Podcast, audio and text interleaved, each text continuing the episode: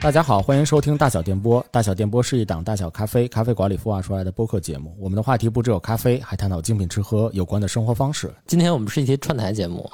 我们是十日谈，我们请到的是大小咖啡、大小电波。大家好，我是大小电波的古斯。大家好，我是大小电波的常驻嘉宾南师傅南山。对，然后十日谈今天带来的是两位主播，一个是我王浩，还有十日谈的主播小金，大家好。对，我们今天坐在大小咖啡国贸店他们的这个非常 nice 的播客录制空间里，我们要聊点跟发酵有关系的事情。对我们之前办了有一个活动，就叫“叫醒生活节”，请到了这个呃巧克力的品牌，请到了大小咖啡这边呃南山他们也来玩儿。然后当时其实真的觉得呃很好奇，说到底为什么可以和发酵有关系？比如说，其实像我们平常吃泡菜或者什么，都觉得这个是有发酵过程的，但我们看到一个成品的一杯咖啡或者是一块巧克力，其实想象不到它还会有发酵这样的过程。确实，这个活动我想了想，其实也是我自己主动请缨，因为我一直有关注那个食同社和那个食坛的节目，谢谢。谢谢。对，还有北有基的那个活动。然后我其实也去北有基很多年了，以前在那里花园的时候我就去过。嗯嗯，当时是在招募的阶段，我就说，嗯，我们巧克力也是发酵食物呢，我就不知道能不能参加。然后我当时我立刻我就记得我在哪儿啊，好像在出差差的路上，当时在工厂，山东的工厂。哦然后我立即在我的手机上激情写了一段小作 文，要要他要写那个申请理由，我就激情的写了一段小作文，这个然鸡后巴早提交了。对你怎么写的？我 忘了，写完就算啊，对，就是巧想克就力也是发酵对植，物。因为我觉得很多人，我当时肯定是这么写写的，我说肯定有很多人不知道。嗯，可可和巧克力对它是嗯干燥食物，但然后我就说，我们从二零一九年开始，其实一直在全国的各个城市做了很多关于可可的一个知识的工作坊，呃嗯，品鉴的，然后包括它的知识的工作坊，然后做了好多好多期了，也做了好几年吧， 算是，所以就很想把这个知识分享给大家。对我就是这么写的，对，因为我看你们公号还有一个文章，就是说没有微生物就没有巧克力。其实也没想到你们会写这样的内容，就是就去嗯嗯讲它背后的故事。嗯是的，然后我自己对这个发酵本身也很感兴趣，然后我们自己其实做过跟奶酪的分享，嗯，就巧克力跟奶酪的搭配分享，然后还做过跟自然酒的也好，然后跟各种酒类的有做了特别多跟酒的搭配评鉴，然后就发现哎，这个食物其实有非常多相似的地方。当然，咖啡更是了，就是咖啡跟可可本身它整个的种植的条件也好，它处理的过程也好，都有很多相似性。然后发酵这一个呃有意思的这样的一个过程，都对于食物的风味的建立有起到了很至关重要的作用嘛。然后就觉得，哎，发酵这个东西特别有意思。 哎，那你后来又参加到那个叫醒生活节里面，你有什么有意思的一些？对，哇，那天我体验跟了你吗说，那天我呃有没有嗓一些子冒新的烟发儿现，我跟你说那 天我说聊啥了嗓子冒烟儿，嗓就子在是发酵是吗？对，我觉得大家不知道是不是因为你们的用户、听众，就是朋友们都特别爱分享，就特别爱分享，就是用户一反上过来分享是吗？对他反们过会来在有一市个集大里姐边 滔滔不绝是吗？哎，我我这个我有深刻体验啊，哦我以是前吗嗯在市集练过摊儿，帮人家看摊儿， 啊然后你就知道那个那个那些忠实用户实在太爱说了，啊是吗？ 对，反正有一个姐姐吧，就是她跟我从，因为我跟她讲我们巧克力的研磨的过程，她就想自己研磨，她说能不能买豆子自己研磨自己做巧克力嘛？哦因为我们当时有展示那个可可豆仁儿，然后她就就是把。从她就是买的德国的某一个研磨机，一直分享到她以前去肯尼亚的经历， 买了什么咖啡豆很好喝，就给我就讲了一遍。天哪！嗯那我就觉得这个也是嗯市集上面就是特别独特的一个体验对啊。我其实想问，最后卖的怎么样反正是超出了我的预期，啊？是吗？就是我不知道，就是能够在这样子的这种，嗯，农产品交流会、农农产品展销展销会上， 哎，对，而且真的很有意思。就是我觉得像十日谈或者是石通社这样的一些用户，能够有在市集上面滔滔不绝，然后讲自己经历，反过来安利摊主的这哎样的一个过程。对我觉得在活动上，其实我获得获得了很多能量。就是我觉得市集或者是线下的这种活动，特别是那次叫醒生活节的那一次，因为大家给我分享了很多有交流互动嘛，就是嗯我分享一些关于巧克力的知识，然后他反过来告诉我对于这个产品的理解，还有对它相关的其他产品的一些理解，嗯，还有在市集上面，呃，就是在生活节上面的志愿者们，嗯也非常棒，有认识呃农大的，然后还有对农业特别感兴趣的，他可能是学想要就是转方向到农业发展上面、农村发展上面的嗯一些朋友。人家南山是有很强的动力的，要被咖巧克力证明，差点说成咖啡了，不好意思。咖啡也是我前前半生，。所以这个节目叫《我的后半生》前半生。世界三大非酒精类饮品，咖啡、茶、巧克力。嗯，其实你们都做了，呃，我们都有涉有猎，涉猎，哎，我们对，都有涉猎，我们都聊过，我们什嗯么都聊。说实话，跟吃有关的。您您这次可真是来 对了。哎，对嗯我其实特别好奇，我们说回来这事儿哈。那个说到这个巧克力是一种发酵食物，我其实原来也不知道，后来我在那个 B 站上看了一个 UP 主说他自己打算自己做巧克力，就买了一大堆那个可嗯可果儿哈，现在我们桌子上也有这可可果儿，把里边籽儿自己掏出来，然后按照正常那种工业做巧克力的方式做了一遍，嗯，然后说这么一大堆可可果儿才做出来这么一小块巧克力。没错。啊，然后中间还有要啊水要洗啊要晒啊，然后晒的过程中就发酵，是这样吗？对对对，其实我们要不要把这个果子可以打开？你哦，们有哇见过这个果子吗？我见过，嗯，在哪里见的？就是在你刚回来的地方，我其实去过那个咱们兴隆的那个热带植物园儿， 哦，啊，在植物园里见的。植物园里面他们会展示怎么回事吗？哦，今天对对对对，今天南山有带来他刚刚采摘下来的新鲜的可可果。对我还真的是在认识南山的时候才知道，这个可可果长这长这个样子。那么古老师，你觉得它怎么打开呢？切开吧，就假如说我们现在是原始、全原始原始社人，会，没有工具的话，如果我们是一群猴猴子的话，应该把两个可可果碰在一起就开了，啊？是吗？能能开吗？我猜的嗯你。你是不是在你植物园偷偷学习？没有，我猜 的。你怎么那么厉害？它里边是空心儿的吗？哎，这个问南山，我感觉空心儿的才才会把两个果子你摇一一起摇磕一下子，摇一它摇能实晃心儿动的吗？晃不动应该。晃不动啊，晃不动实心儿，那它没有成熟度特别高。哦，因为我我嗯第一个想的是，如果我是个猴子的话，我一定会把它敲在一个比较锋利的石头上。对你也哦是挺厉害一猴子，没有，你知道现在猴子都会这些了。嗯，对，啊猴子猴子还会嗑瓜子儿呢，把瓜子皮儿吐出来。差点就会盘核桃。嗯 对，可以把它这样刻开，因为我们现在没有刀嘛。嗯啊正常规的或者是在产地里面，现在有刀的情况之下，呃，他们会拿砍刀把它砍开。砍开，嗯、但是这样有可能会伤害到里面的种子，因为这个种子就是下一步就是要发酵了。然后如果说是有嗯割伤那个种子，它就容易有其他的杂菌侵入进去，所以哦，有割伤，它就是瑕疵豆。所以一般来说呢，也有就是操作的方法是拿一个小木锤把它锤开，锤哎开，呃，锤开这样它那个种子它就不会那个割伤了。哦，当然了，如果说是什么都没有情况之下，我们就可以 找到一个锋利的石头把它砸开，或者说还有一种方式就是咱们不是有俩吗？就用两个，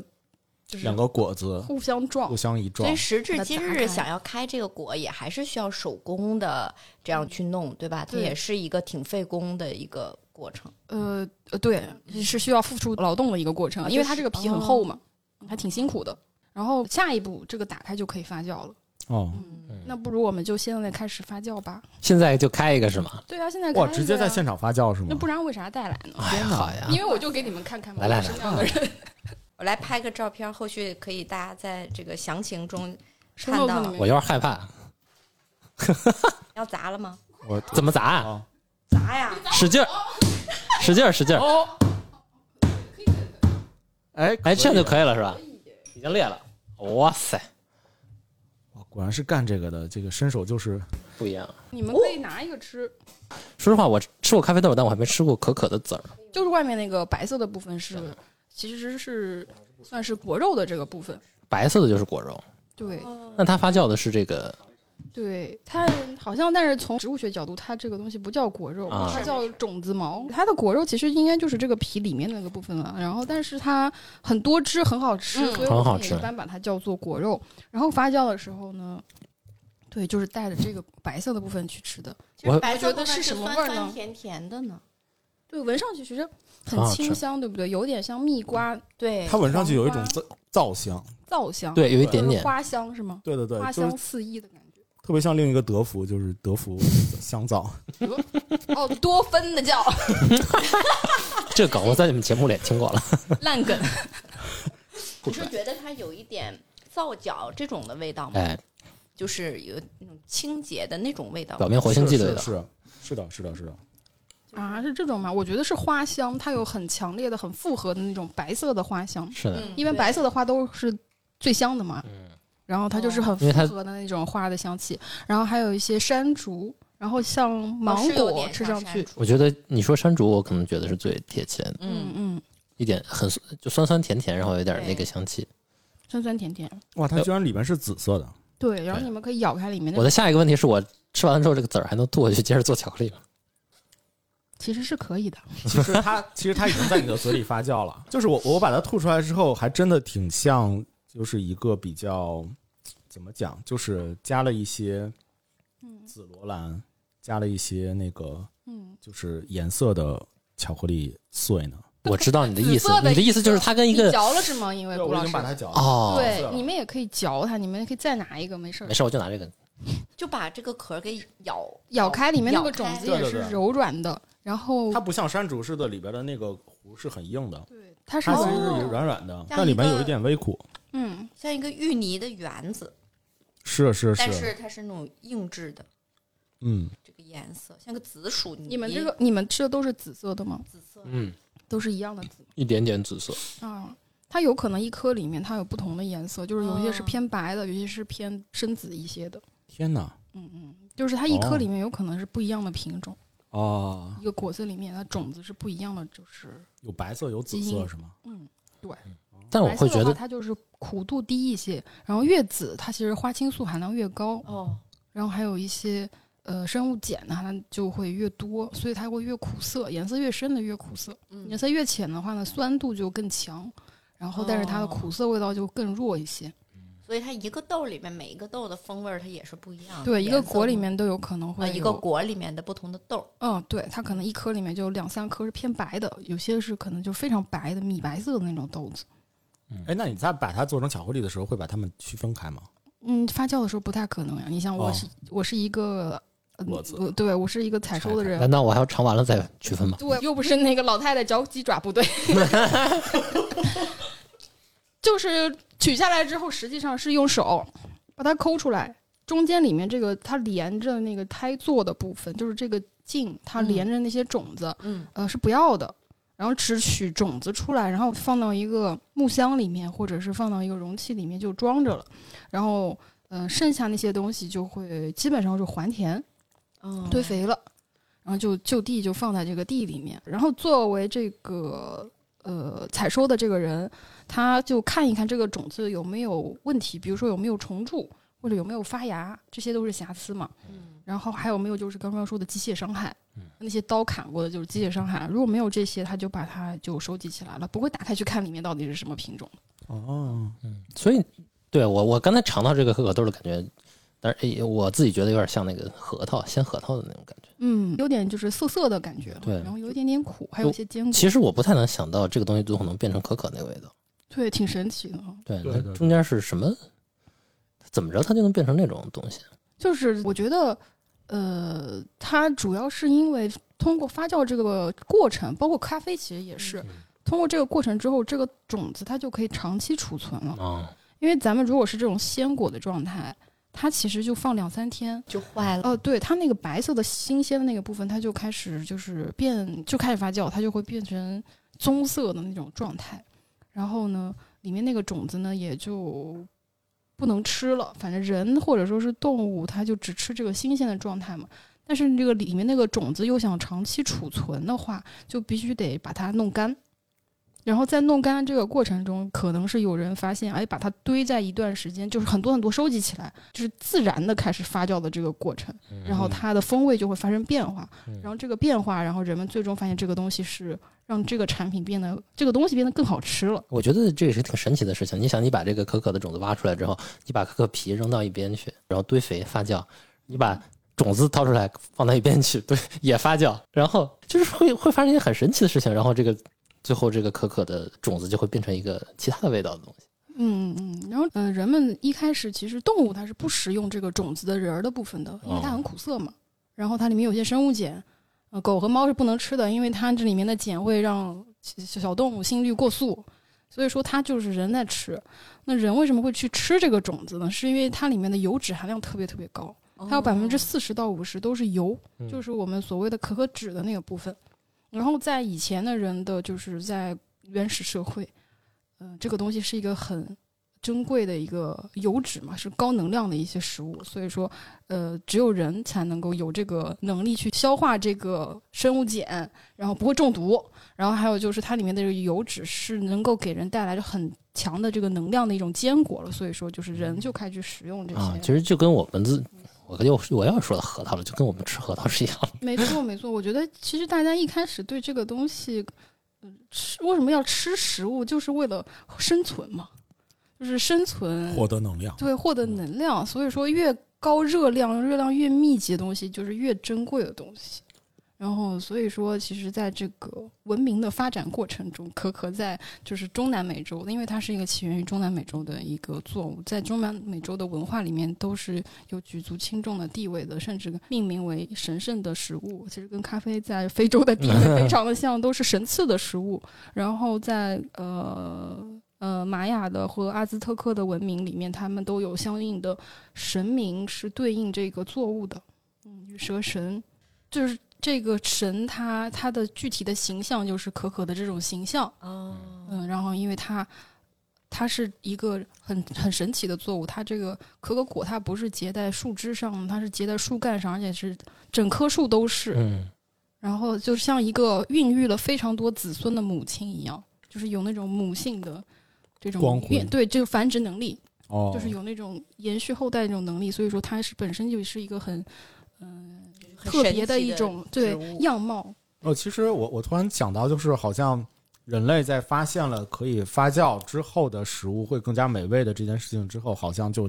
就拿什么东西都都都要要发发酵一下。酵一下，对对对，我记得我我们最近在看一个东西，就是相对比较早的，呃，通过发酵来的，就是蜂蜜。嗯啊，人们会把那个蜂蜜去做成蜂蜜酒。对那这个其实也是就是蜂蜜和和水在一起，然后放的时间长了，慢慢慢慢的它自然而然的发酵成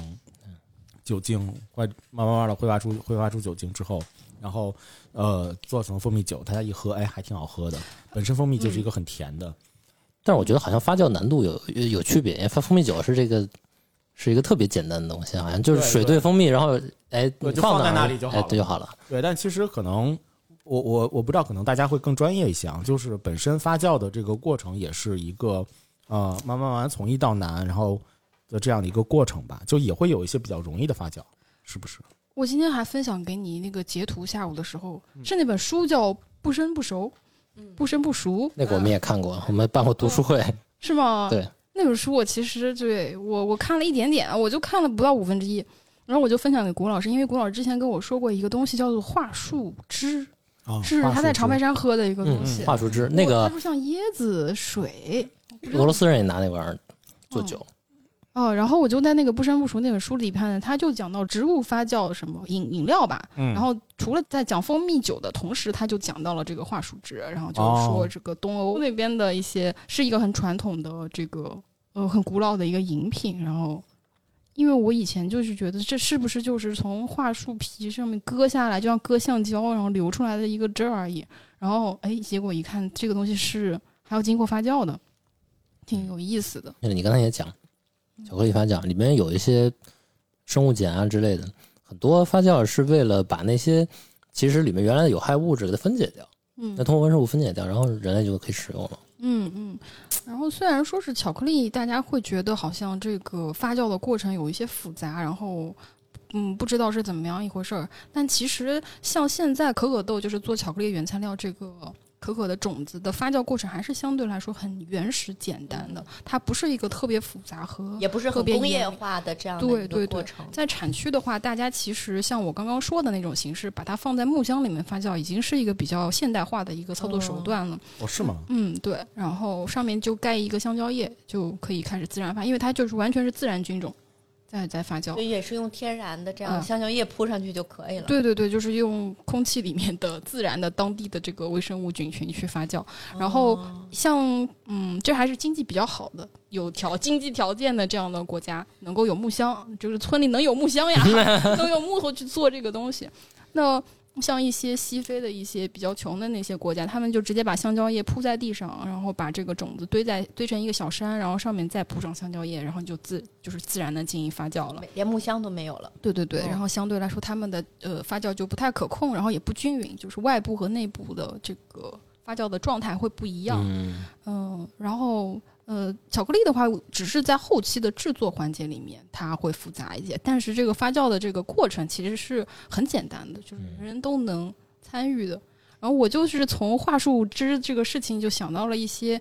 就是发酵这个东西，其实在我们身边是很多很多发酵对食物，只是我们之前没有意识到这个东西是有微生物这个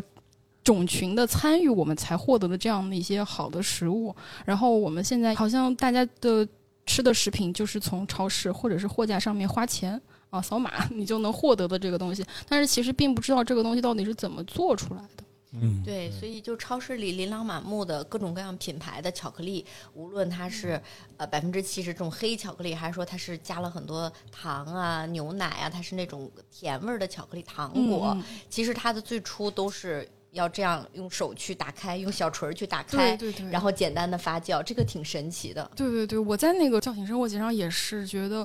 嗯、接触到线下的一些客户，特别是小朋友，我觉得呃，大家会完全不知道这个东西是啥，大家会觉得巧克力是一种糖，就是一个从工树上厂里。长出来的哦，糖，还不是树上，他可能就会觉得是一种工厂里面做出来一种东西，就是一种糖果，就跟是一别的个工糖。果没有区别，对就是一个对对糖果，对吧？对对对对，我小时候就这样认为的。嗯，然后现在有，但是也有一些小朋友，我我又接触到另外一批小朋友，他们好像在现在的呃一些课程里面，就是会讲到，就是有一些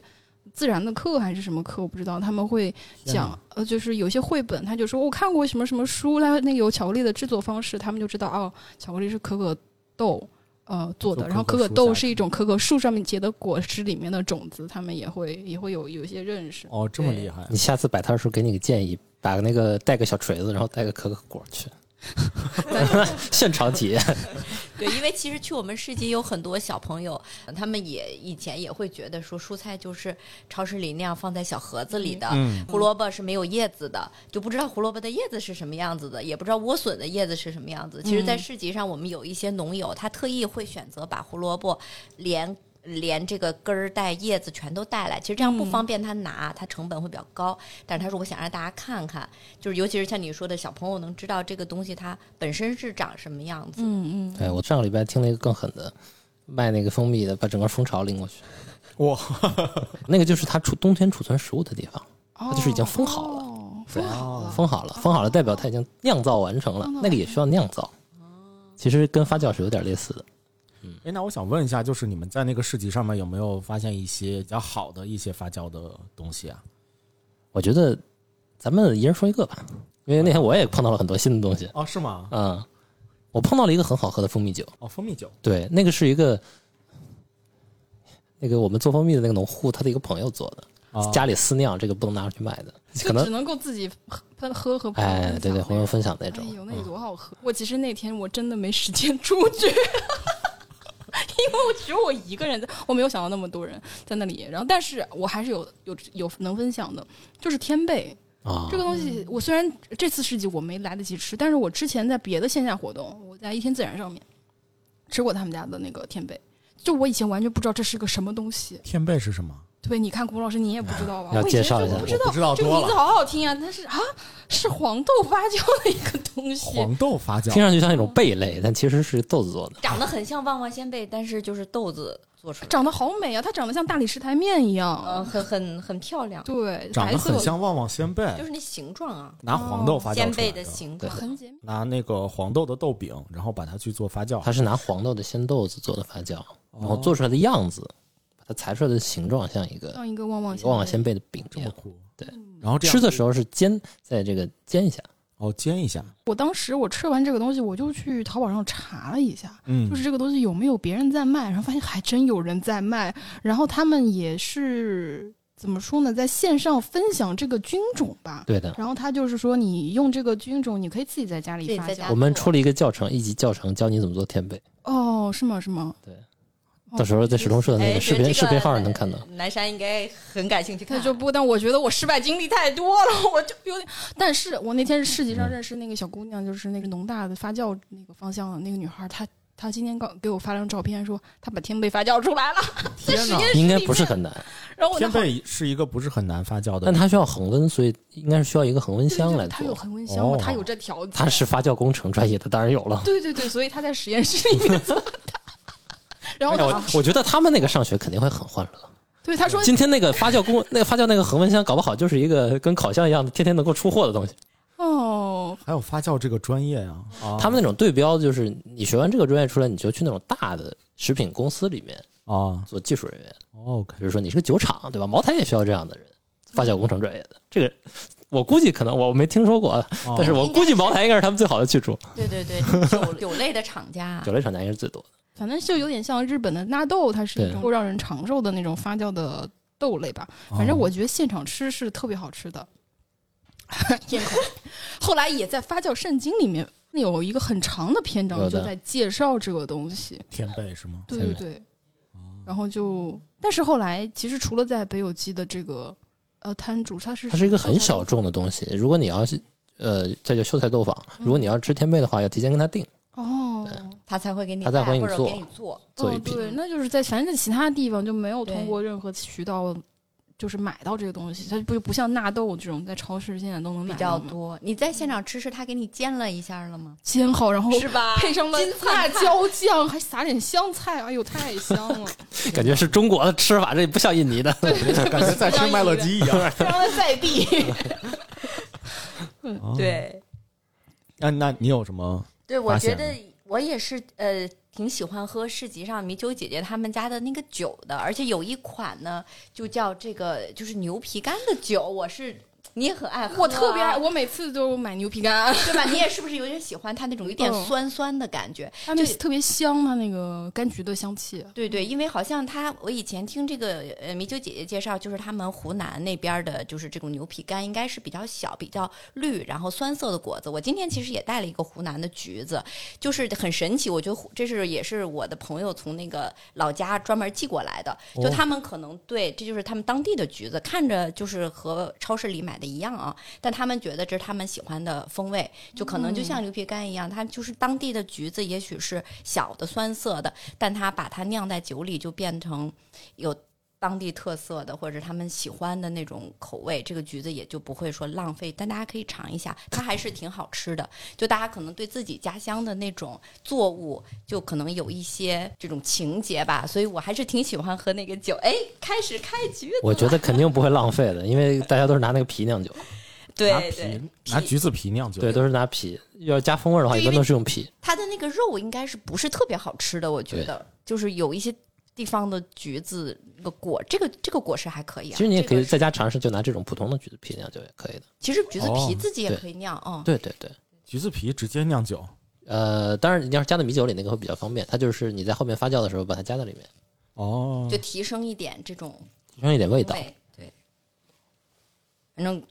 我还是挺喜欢喝这种有一点果味儿的这种米酒的，而且它也有它当地的自己的特哦色。老伟嗯，有没有我把汁水喷溅了出来。说明它非常的很新很有汁水？ 对，就成熟度很高啊。所以这个有一阵子吃快乐的吃橘子的声音，嗯，在感受这个味道，这个确实有点偏酸一些，会更有一些嗯涩的那些酸涩的风味，但是它果味儿特别浓郁。天呐，我感觉你的这个 不知道是咖啡还是吃巧克力的方式被引入到吃橘子上面，就是品鉴师品鉴师的这个本能哎又我是激发出来对了。我其实很建议大家，就虽然是我们职业习惯，就是先闻一下。然后我还刚刚啊掰的时候有把这个皮留下来，每个人都分了一点，因为它这个皮的和里面果肉的那个味儿肯定是不一样的。如果对，是不一样。嗯，嗯因为我们屡次在节目里面有提到，就是在品鉴的时候，鼻子是非常重要的一个感官。如果你捏着鼻子去，或者是你屏气去吃东西的话，其实是感受不到就没味这儿了个食品的完整的风味的，所以一定要拿鼻子去闻一下。我觉得南山你这种态度是很好的，嗯，吃任何东西之前都要放平心态，然后开始品鉴，先闻，然后再尝。哎，我觉得这个挺好，有一种仪式感。嗯以后自己吃点什么东西，感觉到这个吃饭更快乐。叫什么？食髓知味是吧？嗯嗯嗯，跟我觉得跟现在大家这个崇尚慢食，其实哎我觉得很哎，哎有，道理确实，哪怕只是一个橘子，其实也嗯嗯可以去去品味这样。对，而且我最近看了一个，哎，最近大家就跟大家其实都有这个困扰，就叫减脂的困扰嘛， 就是说为怎么样才能够，一是你要慢吃，嗯慢点吃，还有就是有人说要宣扬十六加八什么的，但是我试了，我是不行的。然嗯，后呢什，么叫十六加八？就十六轻小时断轻断食，食，哦，八个小时吃饭里十六小时不吃，我受不了这事儿。嗯，然后呢，就琢磨怎么样才能够吃得更好，就是能够这个通过一个比较好的方式去吃饭嘛。然后就说，现在大家其实看就是吃饭的时候都在看手机，或者是找一个什么东西看，因为已经形成习惯了，不看难受。然后，但其实你在注意力转移的时候，其实你不知不觉吃了非常多的东西。对对对如果你不看这些，不让你的视觉被干扰，你所有的注意力都放在食物本身上面，你的嗅觉和味觉都关注在食材的风味和食物本身的味道上面。其实你一是你能吃得更快乐，二是你能其实吃更少的东西就能获得满足感。对，你嗯说的满足感，不然你就要从高油高脂，你就要从那种对食物里去或者寻是找了。嗯暴食，或者是暴要吃食很多东西，嗯，然后嗯或嗯高糖才能获得这个快嗯乐。所以是我觉的得是的，其实慢点吃东西，还有就是我们现在所谓的精品食品啊，这种所谓的品鉴啊，它不完全只是一种宣扬的生活方式，它其实。呃，确实能够对健康，我觉得是有好处的。没有，我觉得就是这种态度也不一定是说精品。我觉得我的那些长辈们都比我会吃，嗯嗯嗯，就是你你就看到他们平时吃东西的那种态度跟我们是不一样的，他们也会知道什么东西好吃。对对对，然后我我在想，就是说你会觉得这种呃，我很在乎吃的东西，就会转化成我喜欢做什么样的东西，做什么样的味道的这种动力吗？会有寻找某一种共性的这样的这种动力吧。嗯，比如说我会觉得我很想在某种食物里面去，呃，复制我喜欢的风味。比如说，我觉得在精酿里面，嗯，世涛或者是波特这种类型的酒，它就有巧克力的风味。但是我认识的巧克力，它是像我们现在做这种单一产地的巧克力，它是有各种各样不同的味道的。嗯但是可能传统的一些精酿，它呃形容的所谓巧克力味是非常单一、非常工业化的那种风味。我就希望能够把这个东西，是不是我理解的这种好风味，去在精酿里面去呈现出来，然后就有一些尝试吧。之前对，我们之前也问过那个问题，就是咖啡有风味轮，那巧克力有风味轮 吗？巧克力其实还真的有哎，但是它不是一个像嗯咖啡风味轮一样，是一个呃权威机构去做的，它哦是嘉利宝他自己做的，就是嘉利宝这个公司他自己呃研究出来的一个，也是符合西方它的这个饮食习惯的一个风味轮。因为我们现在看到的美国 SC 精品咖啡协会，它做的风味轮也是基于西方饮食的一个体系，比如说有一些什么黑加仑嗯这种咱们从来没吃过的那种风味，或者像焦糖，像焦糖对应的就是咱们吃的烤红薯嘛。烤红薯味儿了是吧？啊，对啊，嗯，对，语言体系不一样，所以说他们更适用于呃一些西方的一些消费者，他去理解这个产品。所以巧克力的目前它首先没有一个嗯国际标准，还有一个就是它没有形成一个就是亚洲人能够适应的一个风味的体系。哎，你们会办那种巧克力品鉴会吗？应该会吧。有啊，我们会其有实的哎对工作坊除了那个分享知识，大部分是在品鉴的，哦或者说是一定会有品鉴的就你们也找张纸，然后让每个品鉴的品尝的人把那个他的感受写下来嘛。都没有逼他们。因为那种品鉴会都是那样的，我感觉。 没有，我们主要是会有一张纸，然后上面可能有十几种巧克力让你同时吃，你想写你就写，你不想写你就吃完了。那那他是嗯要写风味，还是就写他喜欢什么？哦，不是，其实它就是让大家横向对比去感哦受，哦，因为像巧克力的话，不同比例的巧克力，大家很少有能够同时吃到的。对，还有就是产地，比如说我们有乌干达、坦桑尼亚、秘鲁，然后有海南这几个巧克力，大家没有同时一次性的就是放在一起去比较过它的风味的差距，所以就是品鉴的时候主要是在嗯、做这种的怎么说呢，基础练习一样的这种体验。我们其实非常欢迎大家能够去呃描述自己对于这些食物本身它味道的一个感受，因为因为是这样，就是呃本身我们的初衷就是希望说把这些食物不同的这个风味、不同产地的风味，甚至是它不同地域的这些风味都能够传递给大家嘛。那么从当然我们也希望能够有能够收到一些互动，就比如说刚才聊聊到风味轮的那件事情，就是呃其实我我自己本人其实很希望的是说，能够有一个适适合于我们亚洲大家能够常吃的这些东西的组成的这样的一个风味轮。其实这个是一个非常好的一件事情，这样的话能够帮助大家就能够更好的去理解这些风味，更好的能跟这些风味去搭上尬。我之前我之前在喝咖啡的时候，就是很多咖啡里面描述出来的那些风味，其实我都我都就是有一些陌生， 都都 get 不到那些那那些点，但是。呃，就比如说像像像像是荔枝，或者是像是一些樱桃什么的，你如果用南山的方法去，就多一些注意。你去平时的时候，你知道啊，这个咖啡是有这样的风味的。那么你在平时的时候，在吃樱桃、在吃荔枝的时候，你多去关注它，然后多去闻一闻，然后去全神贯注的去呃品尝这个食物的时候，你会感受到，你会记住它的这个味道。那么你再去回到说喝咖啡，或者是吃巧克力，或者是像精酿一样，就是他们再再去再去发现这些呃本身有独特风味的这些食物的时候，其实你就会一下子就能够感受到嗯它的那个感觉。但是其实每个人他描述这个感受的过程，其实也都是不一样的。就是我可能能够感受到荔枝，但是我感受到的那个那那个荔枝，我更多的描述是从我的一些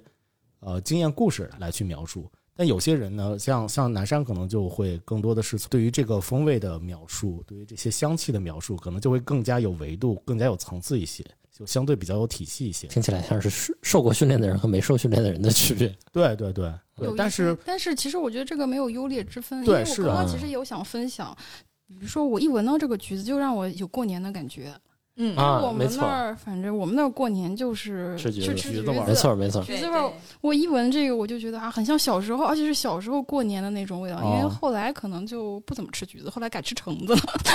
就就是想说，呃，除了受过训练，确实我是受过训练，我们有一个标准体系， 所谓的这种风味的分辨。但是其实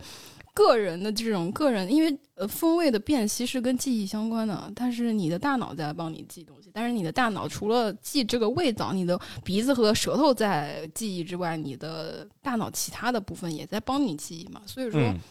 嗯，我们经常就是在专业训练里面，你人也是可以被训练出来，它不完全是天生的。那后天的训练，我们的那些老师他就是说，你一定要是首先多吃多尝，然后说还有就是要用鼻子，另外一个就是你要去记，你可以把它跟某一种记忆去做联想。比如说这个橘子让我立即想到小时候过年的这段场景，那我以后去闻到某一种可能在香水里面。嗯或者是某一种嗯花香里闻到这个味道，我可能不会第一想到它是柑橘，但我会想到，哎，好像嗯有我压想缩起性了哎我以前某一段冬天时候的一段记忆，跟过年相关。然后我再反过来去想，好，那它可能是某一种橘子。嗯那这样你的话，你反复通过这样的练习，你的风味的感知就会变得更敏感。嗯，我觉得如果是普罗大众，他不需要经过这个专业的花钱去受这个训练、 考这个证的话，其实可以通过这种方式去锻炼自己的感官。对，嗯就是带着一点觉知去去吃东西，你嗯就是有意识的让自己去感受。嗯，嗯，对，说到这个，我想起来，我们石头社内部自己还办过一次康普茶品鉴会，是大就我们家都啊同事之间，是不是同事们有一阵子疯狂的都自己在做康普茶的那段时间，对对大家把对自己的康普茶带对，现在来基本都不做了。 我打算另一个重启炉灶了，你你的菌还活着？我我又搞了一个。嗯哦，哎，康普茶是一个日常可以在家里面来对，康普茶发酵其实做起来很简单。是吗？对，哎男生要举手男了，生能不能也让举我手先吧说两句？不我是也我也我也不是做不的，是我也做的，我啊最你也近做也又重新对重启龙独灶你也了嗯你也重启炉灶了，重新开始养了。对我我觉还得没回家看他呢。对，就是一点糖，然后放到白茶砂水，糖白砂糖放到茶水里，什么样的茶水？茶水就是各种各样的茶水都可以，红茶也可以，乌龙茶也可以，绿茶也可以。哦，你但凡你喜欢，哎不，一定非得是红茶，因为以前它不是叫红茶菌嘛，我的感觉好像是那个茶会改变那个发酵的方向，嗯稍微改改变一点点，但是其实都可以。对哎，，但其实都可以，最后风味会留在里面。那需要这个红茶需要糖、对，红茶水，红茶水，嗯，要煮开之后把它晾凉，然后加糖，最后再加上一点菌种，比如说别人的康普茶拿来兑进去，对，所以这个你还哦需要别人的菌种。哦，对，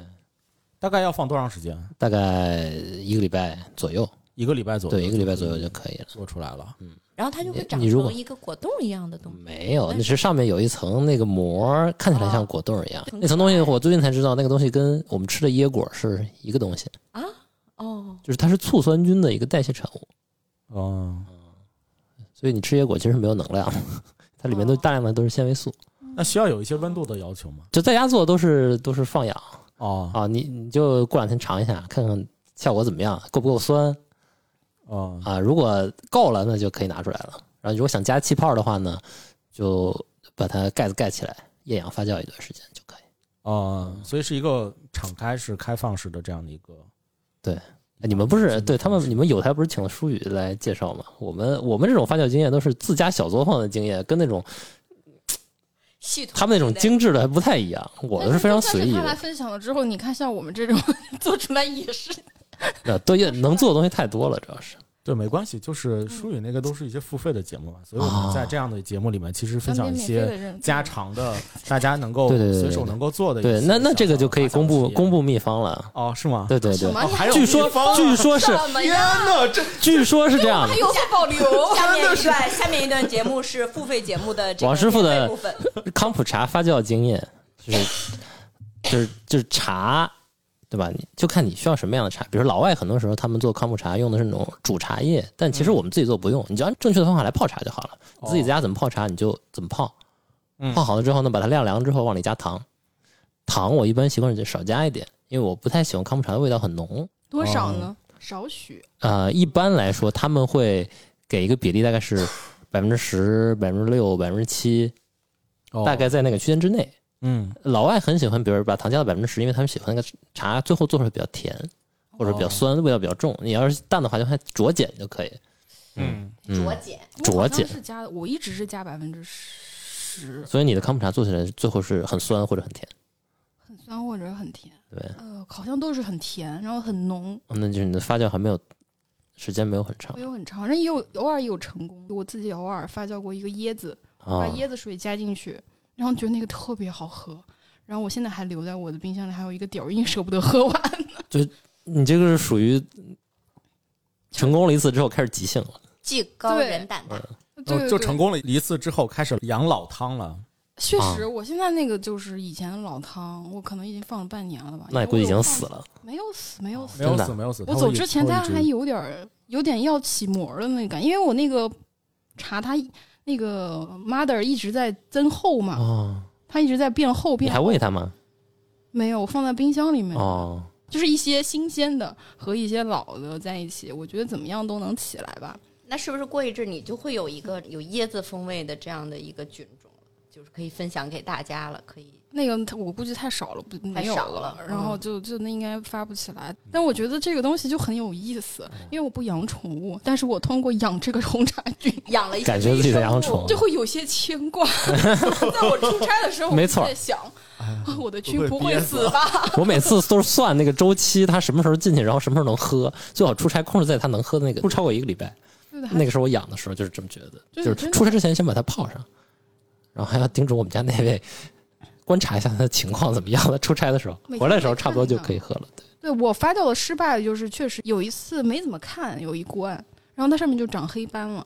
哦，就嗯，长黑色的菌了，不知道什么看，一看就不是什么好东西，就 对。坏敌人。哎其实我们也需要一个跟炸厨房组一样的发酵失败的那种组，晒一下大家那种发酵 失败，但那个可能有点太恐怖了。但对这个好像男师傅有很多。哦嗯，舒宇跟我分享过另外一个有趣的事情，他说他他们家康普茶做了很多嘛，就摆在他们家屋里头。嗯但是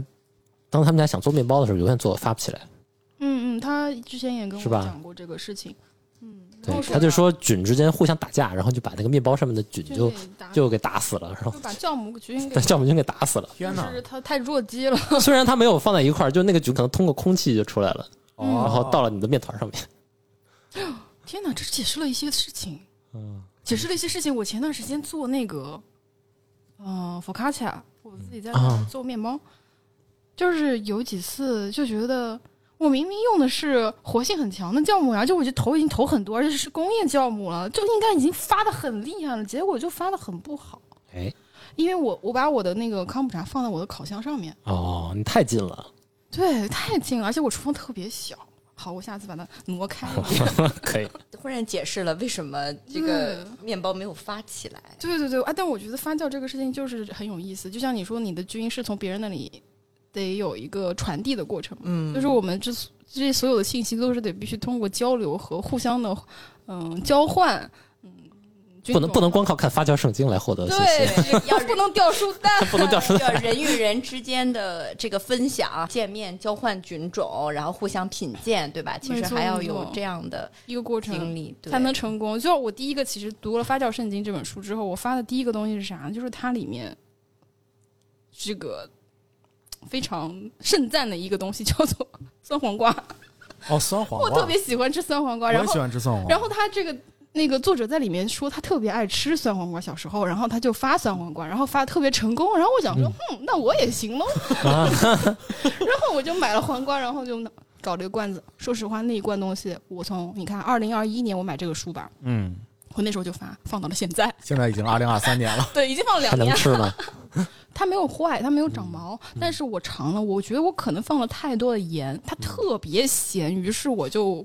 后来就再也没吃过了。做成了腌黄瓜。那它现在上面有没有白毛啊？没有，完全没有，它看上去非常的就状态很好完美，对，嗯就像是一个像泡在福尔马林里的标本一样干干净净。嗯，然后我还放了那个叫什么茴香，小茴香嗯的啊叶，子一般进会都会加一点。然后还放了花椒，然后当时我还为了让它成功，我还弄了点呃酸豆角的汁儿，我把它倒进去了一点。 回去尝尝吧， 反正吃不死应该。那种太酸的可以用来炒菜。它主要是我觉得已经酸到就是不是苦，不是就咸咸到咸呢，哎让人咸到觉得苦舌了。头咸到发苦，让我觉得很抗拒这个东西。它倒不是酸，对，这个是我看是我炸厨房的一个反正不好的经历了。对，所以我其实很好奇关于就是《发酵圣经》的这本书，因为呃，其实在我看来，我还没有翻过，但是我在看一些介绍的时候，发现它是一个工具书。那么，其实我对于工具书的一个期待就是说，它能不能就是真正的被我使用起来一。个菜谱一样的书。对对对，所以我刚才问了一些就是关于家庭能否能否去实践的这样的一个过程，就呃不知道就是在这个书里面有没有有没有一些就是可以很好操作的，然后像我们这种小白对吧，就光喝豆汁儿不知道豆汁儿跑的 这样的一些人，他怎么样能够实际的去操作在家里面，能够呃把发酵的这个实验来去做的有意思一点。三个人都看我，王师傅感觉你王就师傅， 我其实也没仔细看过《发酵圣经》，但我觉得《发酵圣经》的，就是它确实有点像菜谱啊。你你能获得一些最基本的东西，但是我觉得《发酵圣经》想给你的一个提示就是，你按照最基本的东西操作，剩下的东西交给即兴。哦，我不知道我有很理多我理解对不对哈？就是有很多随机性的东西在里面。对，它会给你很多发挥的空间。嗯，我最近才知道，我们最近做那个发酵的这个项目才知道，嗯，其实奶酪也可以在家自自己做，而且很简单。马苏里拉，你在哦披萨上撒的那种马苏里拉，很简单就能在家做出来。认真这个我还没收听试过哈，但他的意思就是拿巴氏杀菌奶煮，然后放在某一个温度之下，嗯嗯，然后呢里面加上凝乳酶，让它凝固。嗯凝乳酶是外面买的就可以，嗯这样就会分为乳清和上面那个已经凝结的蛋白质。嗯你的蛋白质拿出来，把它放在一个能沥水的地方，把上面的水控干，嗯，然后过一段时间它就会变得很粘稠，就可以拉丝了。哦啊，，就在你像那你在糖一样披萨上面看到那个东西就是那样拉出来的哦，我记得马苏里纳是手揉啊，要揉，对，它它是吧要揉的，对，是所以你自己在家里也是这也样可以揉，就是哦就跟拉面似的。但是这个凝乳酶它是牛乳酶好像最开始他们说是从牛的胃里面拿出来的，哦，所以它已经是一个工业化生它是工业化哦可以生产，你在外面好容易能买到，到，就跟你自己刷在家发面包一样。嗯，蛮有意思的。然后那个乳清也可以再加热，然后后面还可以捞出乳清奶酪来，它就像那种碎的，跟那个我们北京人吃那哦个豆豆子叫什么麻豆腐，麻豆麻腐，豆腐有点像那个、哦那个感觉啊哎，，以前好像有人在节目里问过这个问题，哎就说麻豆腐是不是和豆汁儿什么关系？对，然后麻豆腐是不是发 酵？哎，麻豆腐和豆汁儿应该都是发酵食品哎，对我怎是么啊记得买豆汁儿就是豆渣儿，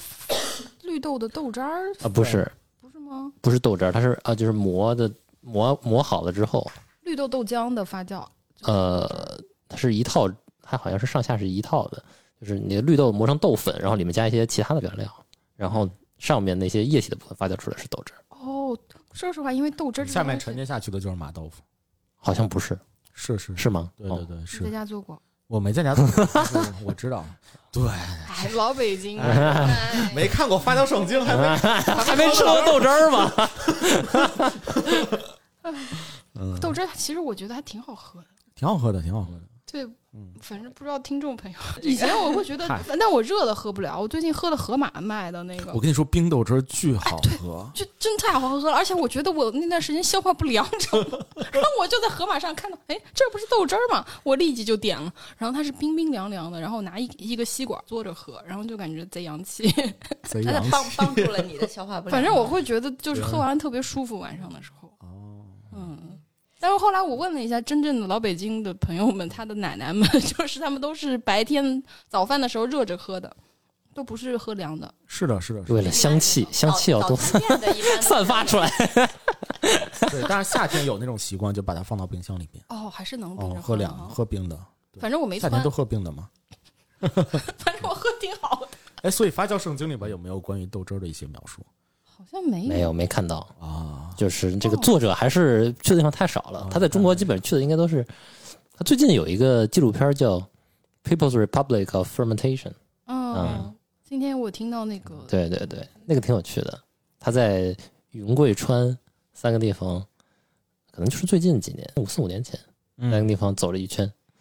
看当地那些发酵的食物。我觉得老外可能确实有点没见过世面，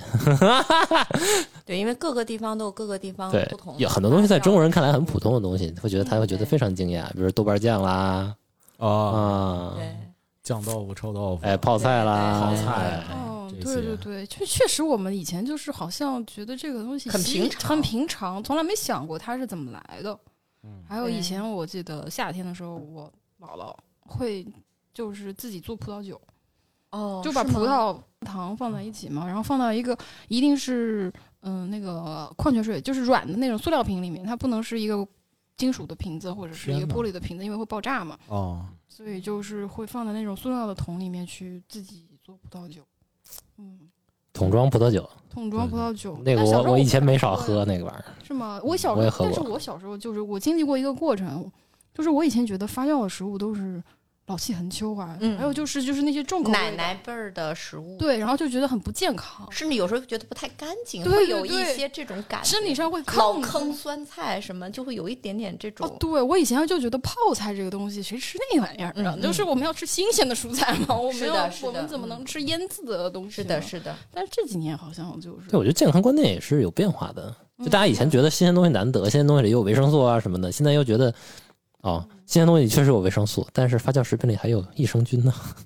对。嗯，是吧对对？对健康观念也在迭代。嗯，嗯挺对奇怪而且的按照市集的这个说法，就是不同的季节有不同的食物。你在冬天吃到的西红柿，它有可能就是硬的、不好吃的。嗯这个时候，其实如果你有很好的方法，比如说把西红柿做成了西红柿酱，那你再拿出来，在这个没有新鲜西红柿的时候吃这个味道浓郁的酱，也许也是不错的选择。对，嗯嗯嗯啊，对，因为我最近去了内蒙的一个朋友家里面，他们那儿现在因为是牧区嘛，嗯所以他们其实也是有很多传统的食物的。他们夏天，因为我去的时候刚好是上上个月，上个月就刚好西呃西红柿结结尾了。采完了已经全部，然后他们就把它做成了一个很传统的酱，就是把哦它跟大葱，呃，还有一些黄豆酱，然后混在一起，就把那个番茄就鲜鲜的打成汁儿了，它不需要煮，就把鲜的打成汁儿，然后跟这些酱混在一起，然后加盐和糖，然后最后再泼一点油，就放在罐子里面。他们冬天就是把这个当成蘸酱，比如说有蘸莜面，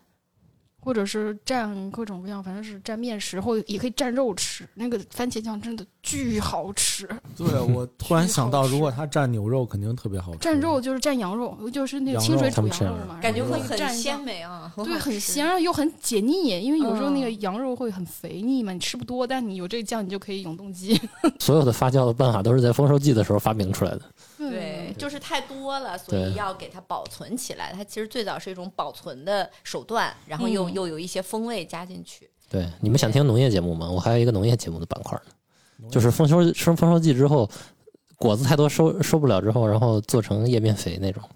哦也是靠发酵。 哦，就是哦堆堆堆呃的就是水果的那个哎，对，就是除了除了那种发酵的堆肥以外，还可以做成液体肥。液体。说到这个，我就又插播一个，我之前在秘鲁的产地看到的一个现象，因为我去了秘鲁。他们那个种植园里面，秘鲁其实是全世界有机咖啡最大的出口国。嗯，然后我去参观了好多的那个种植园，他们都是有有机认证的嘛。然后呢，但是他们说，为什么秘鲁有机咖啡或者是有机农业这么发达，是因为他们太穷了，啊就买不起化肥。我去哦的地方确实是这样，我去所谓他们的市区，就像咱们的村，就比村还破，就没有柏油马路的那种，就是土路那哦种状态。然后他们确实都是在用堆肥的方式，在自己做那种呃肥料的。首先，这可可果它是本身这个果皮它就是就地堆肥，还有一个就是他们会去做那种水肥，但我不知道，我也不了解。类似的嗯那可可能能嗯是类似的形式，但是很大很大一个桶黑黑的。我自己其实在家里就是拿那种蔬果，就是除了肉之类的那些东西之外，就是果皮呀、都放在一起。然后因为上面是一个篮子嘛，然后下面会漏那个液体下来，嗯，然后我那个液体看上去就是黑黑的你，是自家堆肥的那个堆肥下面渗出来的甚那至还个感觉是水，水。然后一开始那个水是有点臭的，但是经哦过时间，比如说我现在已经放了一年了，我把那个瓶子打开，它一点味儿都没有，嗯就是完全不臭，没有任何的那种臭的味哎道。堆肥也是种发酵。我现在已经会学会识别堆肥那种愉悦的酸臭的气息哦，啊是。什么到什么程度，什么该翻啊了。哎，不是，就是哎，发酵是不是正确？就是靠我鼻子来闻嗯，然后看它有没有长那个有害菌。如果特别臭的话，就是说明有那个可能有有害菌进去了。所以这跟你养那个康普茶、红茶菌一样的，你去堆肥，你也要关注这些小微对如果要生物们堆的它话们的是情况。对，是 对，就是感觉这么一回忆，好像我们生活的方方面面其实都有发跟酵发的酵这相个关事情。我现在特别想分享一个，我之前读《发酵圣经》那里面的一个，嗯嗯，很很怎么说呢，有点震动我世界观的一句话，嗯那就是说，呃，不管有没有人类，微生物都会继继续迈向未来。然后，自然界是由动物、植物和微生物组成的，人类只是其中的一名成员。我们需要尊重自然界中的室友嘛？就是我觉得以前我的认知里面，这个世界里面就只有两种，人一个人就是男人动物和和女植人物嘛。哦动物和植物。但是其实微生物这个东西，我们可能以前学过，但是从来没有重视过。就是在我们的人的经验，就个人经验里面，要不然就是像人和动物，嗯要不然就是我们身边的这些树木、这些植物。微生物是一个看不见摸不着的东西，我们就。经常会把它忽略掉，但是其实通过看了《发酵圣经》的这个里面介绍了各种各样的东西，还有就是我自己有在做咖啡和巧克力的之后，了解了发酵这个过程对于风味有怎么样的影响，并且理解它是怎么参与到这个风味的建立的过程中，就发现这个生物是有可能会在通过某一种方式在统治这个世 界的，而不是我们在统治这个，或者是我们对这个世界起的并不是一个主导的作用。嗯对我我看了发酵圣经，我就觉得哇塞，有这么多东西可以发酵，就就是说白了，就是我们的祖先其实已经积累了这么多种发酵的技术，他们可能在以前的农耕社会是掌握很多种这种技术的，因为他们要种很多的东西，每次收获他们可能都需要用发酵去保存食物。但是我们现在知道的这些发酵技术已经比以前的少很多很多，有可能像记忆濒临灭绝，有点那个记忆的那天变好像是那个九寸他们的人就说到，说这个是一个他们看到很多那种西南山区的人的发酵技艺，就是掌握在老师傅手里，也可能掌握在农村的妇女手里。如果这一代人他们离开了乡村，他们进入了城市，他们离开了土地和原来他们种植他们种植的这些东西，他们就再也可能不会再去做发酵这件事情了。那这个东西可能最后就会慢慢的消失，那就跟我们的生活环境是密切相关的。所以，但是，但是我不是说我们要回到那个过去那个那个生活里头去，但我只觉得这些发酵的记忆其实是我们今天在这个城市里，有的时候可以重新去了解，重新去找回它，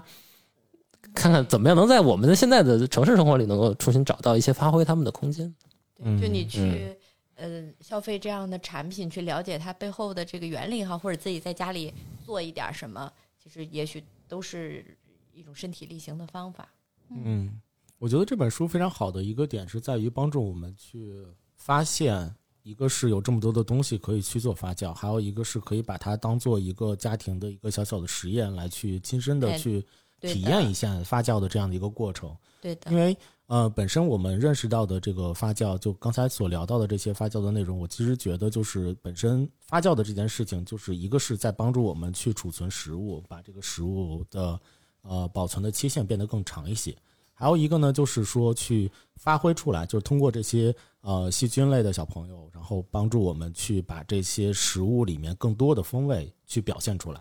那这个过程其实是一个还挺好玩的一个过程。那这些乐趣其实就在《发酵圣经》里面有一些呃案例，有一些说明，能够非常浅显的来告诉你如何让如何样的去实操。我觉得最好的一点是，如果你是一个做特别小众东西的，比如说你是做天贝的，啊，你没有办法在国内找到一个特别那什么的话，你去看它，你觉得哎找到同类，哎，找到有那么一个同类，哎，说不定可以。是的，是的，是对的。对，是的，而且在看这种美食书的时候，其实我有一个感受，就尤其是有一些小众爱好的人，他在看到这些美食类的一些书，看到他们的一些故事和他们所要呃的一些经验的一些分享的时候，你特别容易能够产生一些共鸣。说，对哎，我在做天贝的时候，当时是这个样子的，但是，哎，这个书里是写的是这个样子的，我可以去试一试，或者是说，哎，我跟他的这个方法其实是一样的。原原来我也有同样的一些人，然后在因为这本书而有同样的呃做发酵的方式，或者是有同样的兴趣的爱好，或者是有同样的对于风味的这样的一个追求啊。其实这也是一个交朋友的一个好的方法是。的，是的，就发酵跟人与人的交往跟分享，其实是关系非常密切嗯的。其实稍微官方一点，比如大家还想了解一下这本书，其实最近时通社也在有嘉宾来读这本书，然后大家也可以呃翻一翻我们之前的账号，它应该有回放啊，或者是有文章的集结，其实也也可以作为一个了解的一个基础。那你们在做这个呃发酵圣经的读书会是吧？这个对读书会还会持续的，就后面还会到十一月，我底，记得好像是有很多期嘛。对，嗯一直到十一月底，我们十一月二十五、二十六左右会还会有一个线下的活动。哦，嗯那好，我觉得还有就是后面你们还说叫醒的生活节，对我们教育生活节会在全国的很多的地方来办，十一啊月、十二月，哦，嗯到时候会有一些线下的市集呀、我们最近跟其他的地方的那些市集的联系，那些人都可踊跃了是吧？啊！市集上面那些农友就说：“哎呀，我们家有这个，我们家有那个。联系了哪些地方啊？呃北京、上海、”广呃，州、广对我刚才说那个特别踊跃，那个是广西的。广西，对吧？广西的嗯哎呦，我天哪，那个发酵的食物保存的，广西在哪里？哎，在南宁。哦，啊南宁啊，南宁老友粉。在南宁老友粉的，他们那些食物的丰富性真的很很高，所以一说发酵，大家都特积极但是所以说，不像北京或者是广州这样的，就相对就没有那么啊，没有那么可能本土的东西没有那么多。嗯，哎，我没有见过谁拿豆汁儿出来摆摊儿的。但不一定哦，你哎不一定啊真的去广州，我觉得广州人还挺挺会吃的。嗯，对嗯真的去广州的话，没准儿会有更多意外的惊喜对，广州我们十二月二号到三号有一个大的活动，叫丰年庆，在哦那。边，嗯，那个是很很多家机构一块儿搞的，那个是一个更大的跟农农业和食物有关的一个，哦，嗯哇，就像有点像好棒丰收节，但是非官方性质的那种丰收节。好想去啊！然后我们已经办了，今年是第二三四第七年了，哦嗯，每年都是冬天。然后就是关注我们的公众号，如果你想知道各地的当地活动的话，我们现在预计我们会在广州、上海、大理，然后南宁，呃，北京还会有其他的活动，这些地方都会有活动。也可以关注我们石通社的公众号，看看我们的线上活动。希望以后我就是在我们的这些活动上也能就买到这个巧力可的巧克力吧，就是多多互动。我给大家带了一个这个这个蛮特别，就是我我有没有说呀？我忘了，就是这个是在呃发酵的时候把榴莲丢进去了，哦就是榴莲特殊处理法的一哇个要海尝南一的巧下克力，对然后你们可以尝一尝，这个榴莲的，听你说完，我觉得我要先闻一下。闻一下。但其实闻的时候它没有特别的榴莲味儿，它这个没有榴莲的味道是很后面出来，它是不吧像是我们以就是平常买到的所谓的那个水果巧克力，不是那种感觉，因为对它是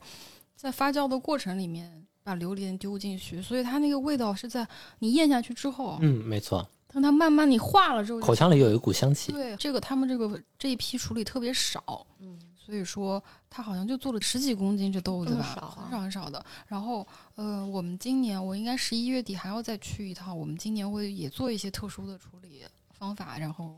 呃诶，做一些特特别的巧克力。我很好奇，就是嗯，中国海南我们就是自己的这个巧克力，它嗯口味上它会有什么不同吗？在海南做巧克力，它会有什么特点吗？嗯，海南因为现在目前我们的豆子都是在西就是万宁市下面的一个叫兴隆县的一个兴隆这个区域去种的，所以说，嗯，但是海南的豆子又跟其他地方不一样，因为中国它不是一个可可的原产地嘛，然后它就是以前的马来的马来西亚的华侨移到中国来的。所以说，呃，量很少，然后但是研究却很多，因为那边有乡音所在那边做研究，相信之前听过咱们的节目的朋友大家都知道，所以那边呢就是品种特别多，因为有很多是因为研究带来的，还有就是原生的状态，大家比较的不不太规范的在种植吧，所以说它也是品种不太。呃，清晰的这种状态，所以海南的豆子它有很多的风味的可能性，觉得这个是海南它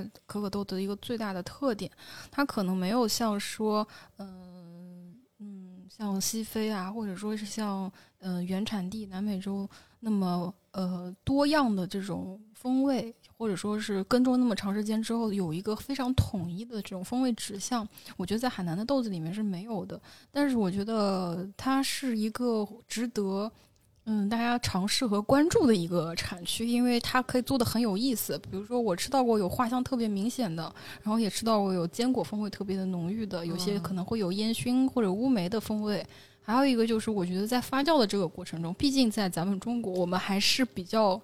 怎么说呢，经济相对发达一些的一个地方，所以说在发酵和后期的处理的过程中，是能够做到比较微批次、小批次的去控制的。嗯，就肯定不不是会像在非洲发酵那样非常粗放的放在地上啊，或者其实南美洲 也不咋发达，就是我们可以做到比较的，可能一批次是十几公斤、二十公斤这种微批次的去测试，然后也可以不完全是靠天然的菌种，也可以是人工干预的这种方式去进行一些呃尝试。对对对，我刚想说的就是说，感觉呃，海南的可可还它的包容性还是很强的，而且就像浩哥刚才说的嘛，就是我们本土有非常多的一些发酵的经验，非常传统的一些发酵的经验。对对对，那希望就是说，把这些发酵的经验能够运用到我们海南的这个可可的上面。没错，我的思路其实也是这样的。我今年其实想做的是，哎呀，完了剧透了一下，还没做呢。 不想商业今年就剩两个月了，没事儿。没有，我产季是刚开始。哦我们可可发酵的产季就是十月、十一月，一直到明年的三四月份是整个的大产季。然后我还在是这卖些个关子吧，就是我们这次确实是想用一个其他的产品的，就是也是一种发酵的食品的一种发酵方式，用它的这个菌种去哦，发就是发酵一下可可豆，或者是参与到可可可可的发酵里面，看能不能去复制这种另外一种产品的一个风味。这个就需要你刚才说那那个发酵科学的人，对，还要既要懂科学，然后也要哦懂风哎味，嗯爱风味，然后其实最好也要懂一点传统的东西。嗯就，看，嗯嗯，是是。特别期待，对我不一盲定猜能，成哈，但这种东西是有可能就失是要败的有尝试，发酵之间的碰撞撞啊，是要有尝试。我盲猜一下，这个菌种可能就在南山的冰箱里的那个那碗老汤，那 不能，微批次，微微批酸黄次，瓜口味，用老完就豆没汁有儿，了。上啊次豆汁儿没喝完，留着了。好吧，今那天期非常待开心，谢谢非常，谢谢古斯，谢谢谢谢南谢山，南山，谢谢古哎呦，斯， 谢谢谢谢。